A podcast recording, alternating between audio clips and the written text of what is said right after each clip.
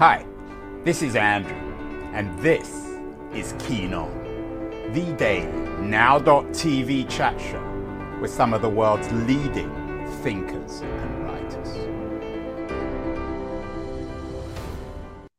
Hello, everybody. It's Thursday, August the 17th, 2023, bright and early on the West Coast. Uh, it's always interesting to revisit previous conversations, or at least people I've had on the show um, and think about how the world has changed since we talked. Um, about a year and a half ago, I had Susan Brady on the show, Susan MacKenty Brady, who's the co author of a book called Arrive and Thrive Seven Impactful Practices for Women Navigating Leadership. It was a fun show. She talked about how she believed that leadership issues, uh, leadership values like uh, empathy, female values, or at least values that women leaders articulate perhaps better than men, more effectively than men, might he- might help end the war in Ukraine. 18 months later, uh, Susan and her co-authors have certainly arrived and thrived. Uh, the book has been a, a, Wall Street Journal and a USA Today bestseller, but I'm not sure if the world has changed much. The um, uh, certainly, the war in Ukraine is still going on. There hasn't been much empathy articulated there. Um, Susan, welcome back. Great to have you. Uh, any evidence that anything's changed over the last 18 months? Congratulations on the success of the book. But have we become more empathetic? Have we collectively arrived and thrived uh, in uh, in August uh, of 2023? Well, I would say uh, no. Although I don't see me. Am I live and moving? I don't I don't know where my video is, but um do you have what you need? Yeah, we're all good, Susan. You're okay, arrived. Okay, You've arrived and thrived. Don't okay, worry great. about the video. Yeah, yeah, good. So listen, uh, I first of all, thank you for having me back. Um, I think that leading with impact uh, is going to require some of the practices in this book. That's the thing that's become clear to me even more uh, since since Janet and Lynn and I wrote the book. Um, and you bet the the challenge of our day is one of uh, empathy and uh, connection with self and with others. It's a leadership requirement. Um, and it's why my next book uh, is actually written. I'm partnering with two men and writing for men about this topic, hopefully in a way that is compelling um, to men. uh, Susan, we get these kind of books all the time out of business school. It makes the professors successful, wealthy, famous, puts you on the bestseller list, makes maybe the students feel good about themselves. It doesn't seem to change anything. Mm. Uh, maybe I'm being I'm fairly skeptical here, but are you, and I, and I mean you collectively, your class of uh, what Trumpians would call uh, uh, academic coastal elites? Are you just pleasuring yourselves with these kinds of uh, this kind of happy talk? Uh, I, I, you know, you, you haven't lost your provocateur esque nature. Um, I'm happy to, I'm happy to see. So, first of all, just to just to clarify, I am not an academic. I am a, a, pragmatist. I have been a consultant, coach, and business leader for the past 25 years, uh, leading. So you're associated with Simmons. Uh, you bet. The, yep, yep, yep. So you're the, the Deloitte Ellen Gabriel Chair for Women and Leadership, the CEO yep. of Simmons University's Institute for Inclusive Leadership. That sounds fairly academic to me. It, it, it is, but let's just let's just be very clear. The work of the institute that I uh, founded and, and lead is, um, I think, guided by a pragmatic uh, value, which is if you can't do something differently as a result of reading something we've published, of listening to one of our, you know, podcasts, of, um, you know, attending one of our our courses, um, you know, coming to one of our conferences, then we're failing. You know, I I, I don't want to think about it. I want to see change, and so we have to uh, make it more accessible and incentivize everyone to come into the conversation right? So but that's um, more you know again that's more it seems to me um susan just more happy talk come into the conversation. Nothing seems to ever change. And yet these, and I'm not just picking on your business school, all business schools, uh, they all seem to get wealthier and wealthier, more and more pleased with themselves, and yet the world doesn't change. Well, Simmons is not getting wealthier and wealthier. We hold a interesting. Place. Okay, I, I, don't want to turn it into a. a I, I'm not accusing Simmons in any way. I'm, I'm sure it's right. as good as good or as bad as any other institution. But um, my point is that this kind of talk of empathy and leadership and responsibility and communal blah blah blah goes on and on and on. And meanwhile, we're expecting a a, a Trump uh, Biden rematch, for example, that nobody wants, that we're getting two old men, two completely out of touch old men. How are we going to change anything? I mean, we need to read your book. I'm not suggesting that your book is uh, irrelevant or unfair or, or wrong, but I just don't know how we break through here. Well, look, I think that there's going to be some erosion in value. And that is why people are going to start paying attention. When it starts to hurt, right? When our approaches of having relationships and having conversations and leading businesses and trying to win customers and um, you know have great profitable partnerships start to fail because the way we're doing them doesn't work for humans anymore people will change. So it's it's probably going to have to get worse before it gets better right? Well, that sounds like the old uh, leninist dictum in the first world war better better to experience catastrophe in the war and then bring down the czar. Same thinking about the left in the 1960s, more Vietnam because that was a good thing, or perhaps the right now is thinking that the Trumpians bring the state down. I mean, is is that what where we need to go? Complete social, cultural, political collapse? Oh well, I, I hope not. Uh, I would hope not. Uh, look, I think there's uh, a tremendous opportunity to engage men um, in a conversation that has margin for error. So where where my work right now is focused uh, is you know I, I, I work for a, a, women's centered university and run an institute that brings the work of inclusion and uh, a pathway for women to step in fully to their potential um, to companies and organizations around the world. The opportunity if I look at gender parity as a sort of a business, a, a, cultural imperative, that to your opening comments affords us more more feminine qualities and masculine qualities and traditional ways of working um, that are necessary, that are disrupting and necessary to, I think, lead in the future. If if if that's true, then we need more men in the conversation about inclusion. But we've made it really, really hard for uh, a conversation about this because there's no margin for error. And so, what do you mean? Uh, there's no margin for error. There's no margin for error. You get canceled if you misspeak, right? Did you hear about this superintendent of schools out in Western Massachusetts who had his offer rescinded because he called two women on the school committee ladies. I was on a conservative talk show um, about this, and um, I don't have an opinion about ladies. It doesn't offend me. Yeah. And, um, this is a problem, and so what's happening I see what's happening is there's less margin for error. There's no there's there's there's no room to learn, to mess up and learn and do it better. And yet, every day our working world and our realities are getting more complex, more uh, I, I would say textured with layers of difference, seen and unseen. And human beings don't know how to navigate it. And so I don't see a business problem here for people really wanting to undo it differently because they're going to need to in order to create livelihood for themselves. But some things have changed. Um, Barbie came out this summer. We've done a number of shows. I had a couple of young, I won't call them young ladies because I'll get cancelled, young women on the show with very different opinions of Barbie. But it's certainly a movie which has been enormously successful about one kind of female empowerment or another is the problem. And we've done shows about the crisis of men in America. Um, is the problem with men, not women these days, Susan? In other words, women are arrived, have arrived and are thriving, and it's the men who aren't anymore. And that accounts for the crisis in politics and all the rest of it. Well, I, I, I wouldn't accuse women of arriving and thriving. I, I would, and I wouldn't accuse men of thriving either. So I, I just wrote um, I just wrote a piece about the Barbie movie.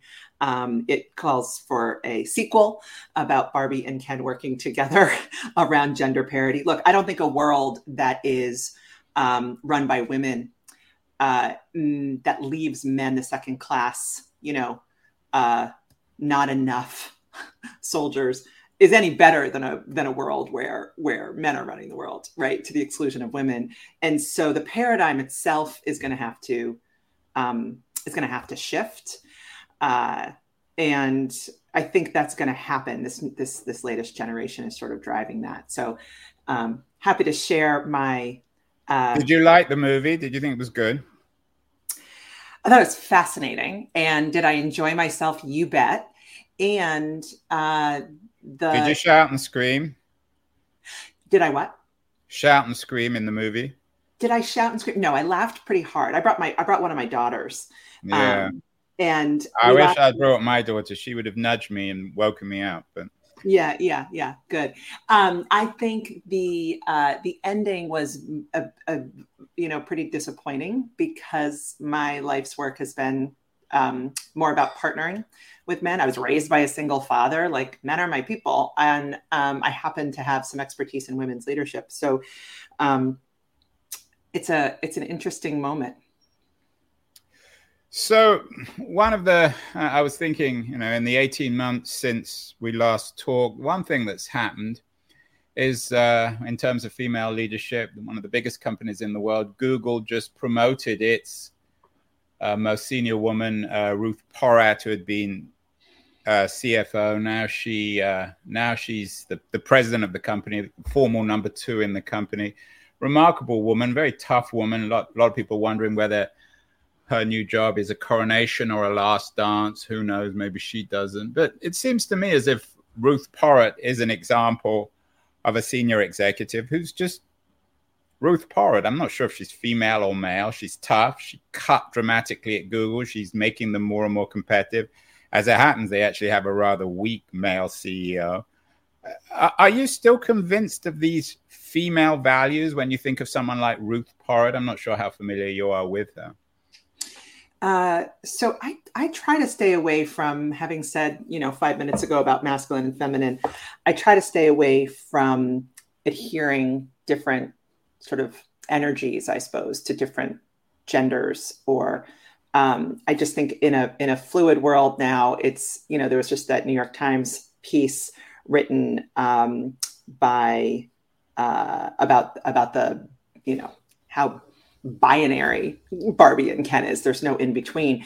Um, what I will say is, I think it's a very difficult charter right now for leaders to make hard make the hard decisions necessary um, to maintain value and do it in a way where you are a human being with the human beings. And I, I think that's going to be the call for future of leadership. So it doesn't matter how you identify. Uh, it matters that the people around you feel valued and that they can bring their unique strengths to the table. And if they can't, they'll quit you. So if you want to get things done, you're going to have to figure out how to do it with and through human beings, even when you have to reorg, which a lot of companies are doing right now?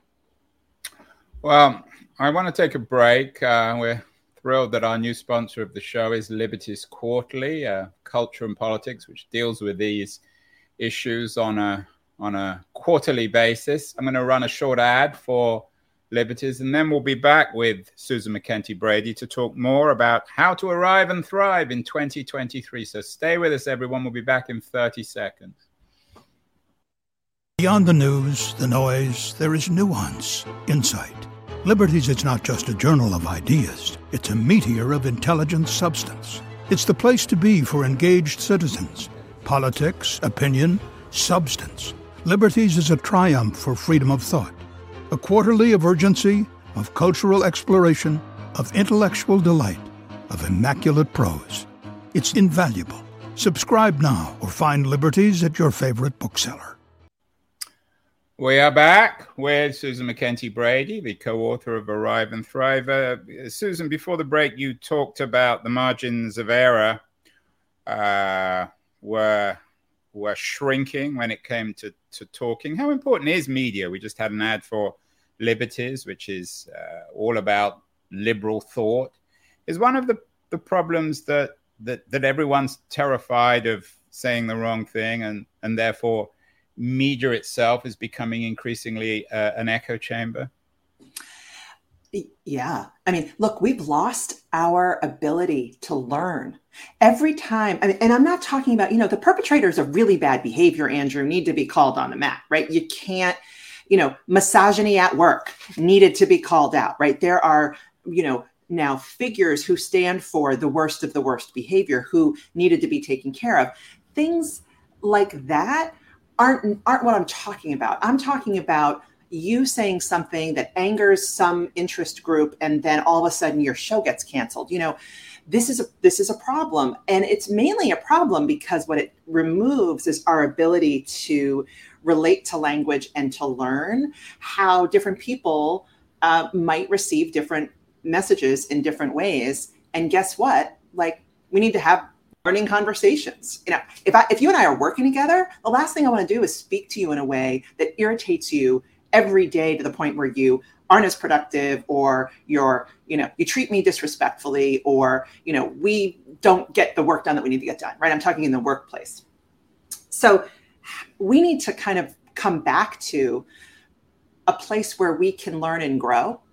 And men in particular um, i think feel shut down i mean 60% of men, there was a poll done 60% of men are less likely to come towards a women's leadership or advancement effort that will create gender parity because they fear, they fear. Uh, last time I checked, Susan, I'm a man, and I have to admit, I don't feel as if I'm being shut down by anyone or anything. It seems as if there's two things simultaneously going on. There's this, maybe this cultural correctness or Stalinism, whatever you want to call, which is certainly going on. But at the same time, as a more and more open media, you talked about my show getting shut down if I said the wrong thing. The reality is, no one can shut my show down. It's my show. Yeah. I need to sell it, of course, but the only person who can shut my show down is me, even if nobody listens. So, on the one hand, we have a world where everyone is an influencer, everyone can run their own media on, on platforms, on X, on Facebook, on podcast, on Substack. And on the other hand, we have this increasingly sort of maybe archaic or paralyzed corporate world. Is the answer then for people to get out of the corporation and, and, and become entrepreneurs themselves? Or is it is the answer for large corporations to become more entrepreneurial, more risk taking? Well, look, if you can afford to have your show without listeners and without ads, right? You just showed a really interesting, you know. Um, yeah, I mean, if I started being rude about liberties, obviously they would pull out. But they they yeah. they like my work because yeah. I don't fall into categories, and and they don't fall into categories. That's why I like liberties. Right. Look, I I um I don't think we're going to see the end of organizational life, at least not in my lifetime. And so we're left having to figure out how to work together more effectively. And uh, I think there's going to be a new suite of skills needed that are very practical that can be deployed. I mean, a couple of them we did talk about in Arrive and Thrive, and you know, the seven practices as we've been working, you know, around with the practices with leaders, women it's it's it's it's these are not just for women. These practices are for everyone. I don't care how you identify. If you're going to come into a situation thinking that you are better than the person you're talking to, eventually that's that's going to be damaging to whatever could be productive in that relationship. And if you're going to come into a, you know, a conversation where you don't think your your your point of view matters or you don't feel like you have, you know, sort of the the right thing to say and so you're nervous to speak up, that's suboptimal. That's practice number one around sort of returning to your best self and showing up in a way that has.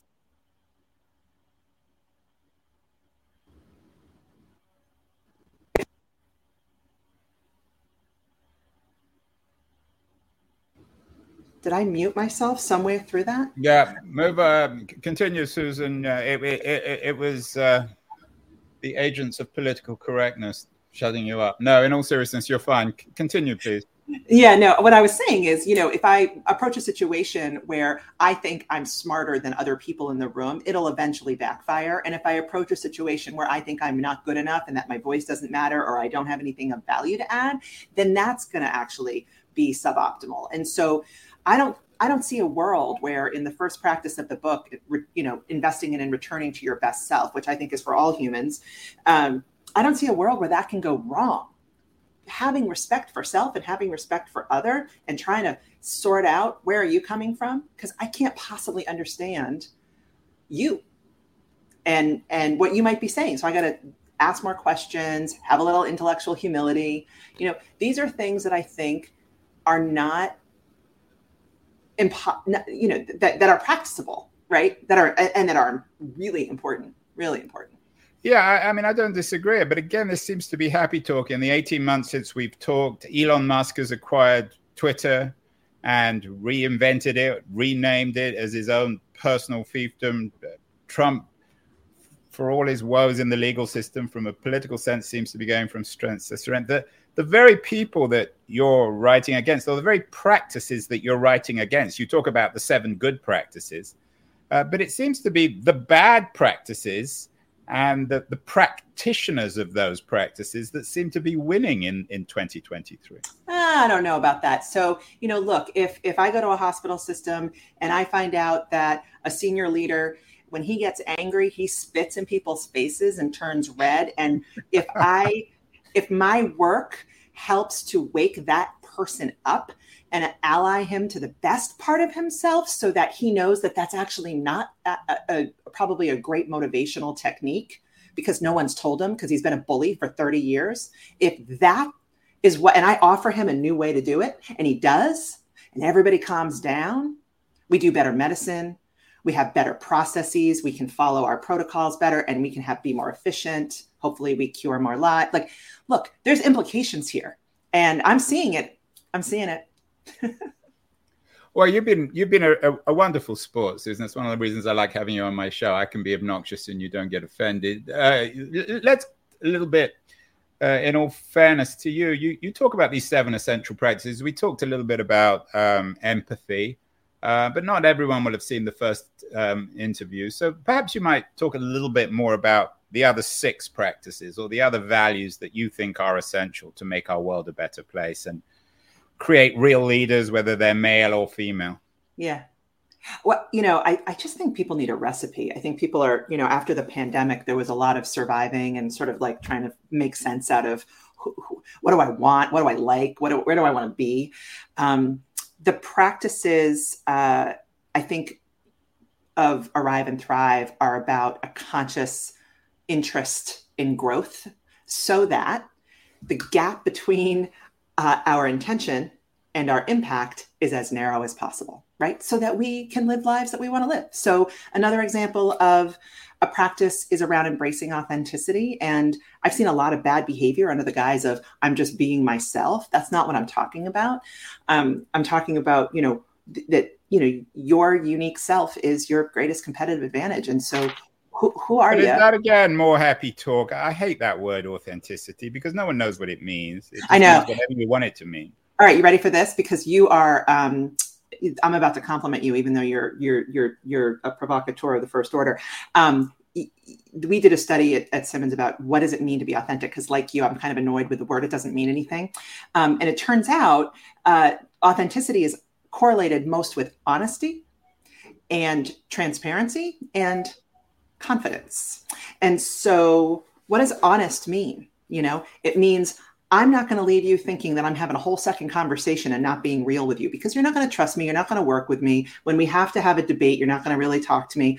There's going to be value left on the table, et cetera, et cetera. So, um, coming back and figuring out what do we value and over time, the thought that our authentic self or our real, genuine self changes, I think is a notion a lot of people don't understand.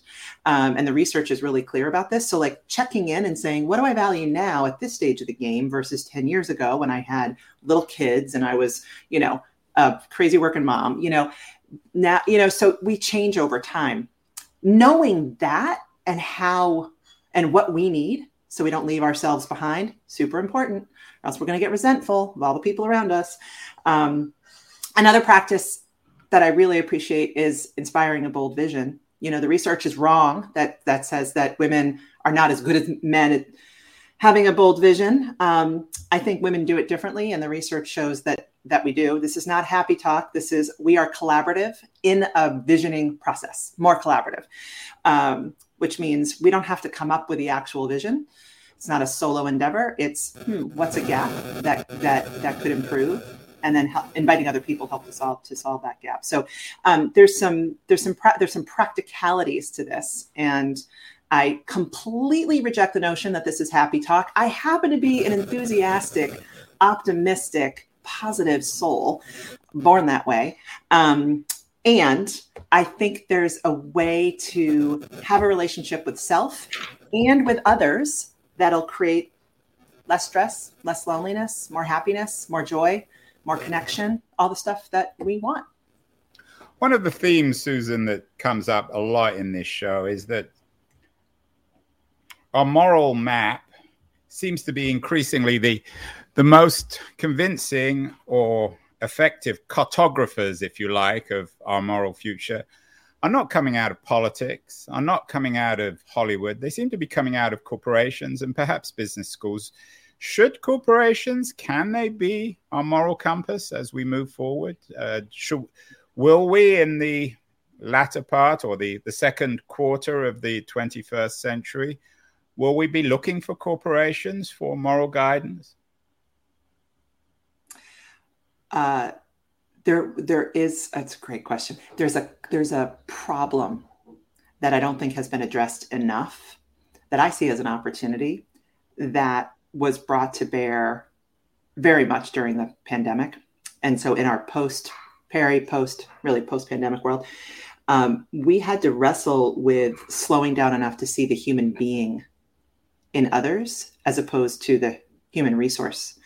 And that notion, the fact that, you know, my life was here and I had to look at you and you might see my background and see like, oh my gosh, her home office is also a guest room or whatever you make up about me. You might even be frozen, Susan. Am I? No, I'm teasing you because you are. okay Because I can't see myself. I'm like, oh gosh. But we can. Never we have a nice photo of you, so d- don't worry. Okay, ne- you know, uh, never freezes on a good angle.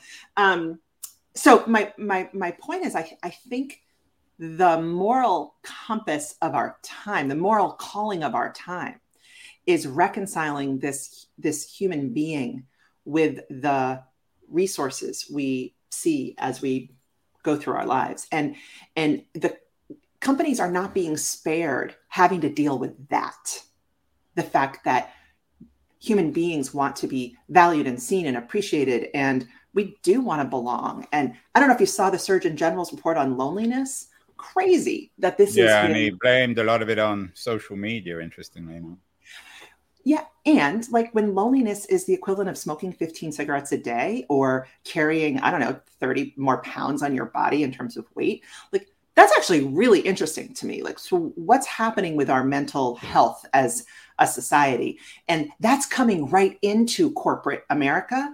And this is where I don't think corporate America is the moral compass of the future. I think it's going to have to reckon with the impact of a lot of this at work in order to, to maintain value. And so, you know, that's why I choose not to run a nonprofit. Um, uh, I do work at a nonprofit educational institution, but it's why I choose to get to leaders in the halls of working world and not elsewhere in society because I actually think there's people are going to put money to figuring out how to help us be well with one another to create lives and value that we want. Call it happy talk, Andrew. I don't care. I believe it. well, it's happy talk coming out of Needham, Massachusetts, which is uh, it's going to cheer everyone up on a on a Thursday in August. Uh, Susan, what about the issue of AI? interesting piece by Ian Bremmer, my old friend. He's been on the show a couple of times. The AI power paradox, suggesting that AI is going to turn corporations into great powers. Is AI an opportunity or is it a warning? Is it something that worries you or can it help us all arrive and thrive? Yes, all of it. Yes it worries me. It's an opportunity. Uh, it's confounding.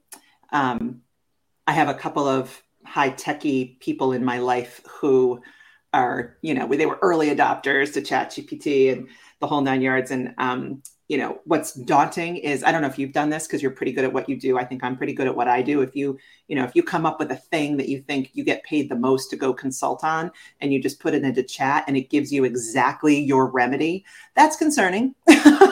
You know? well i can uh, i can ask chat gpt what andrew keen would say about x maybe not x like twitter but how i might think about arriving and thriving and it will tell me what i think which is interesting.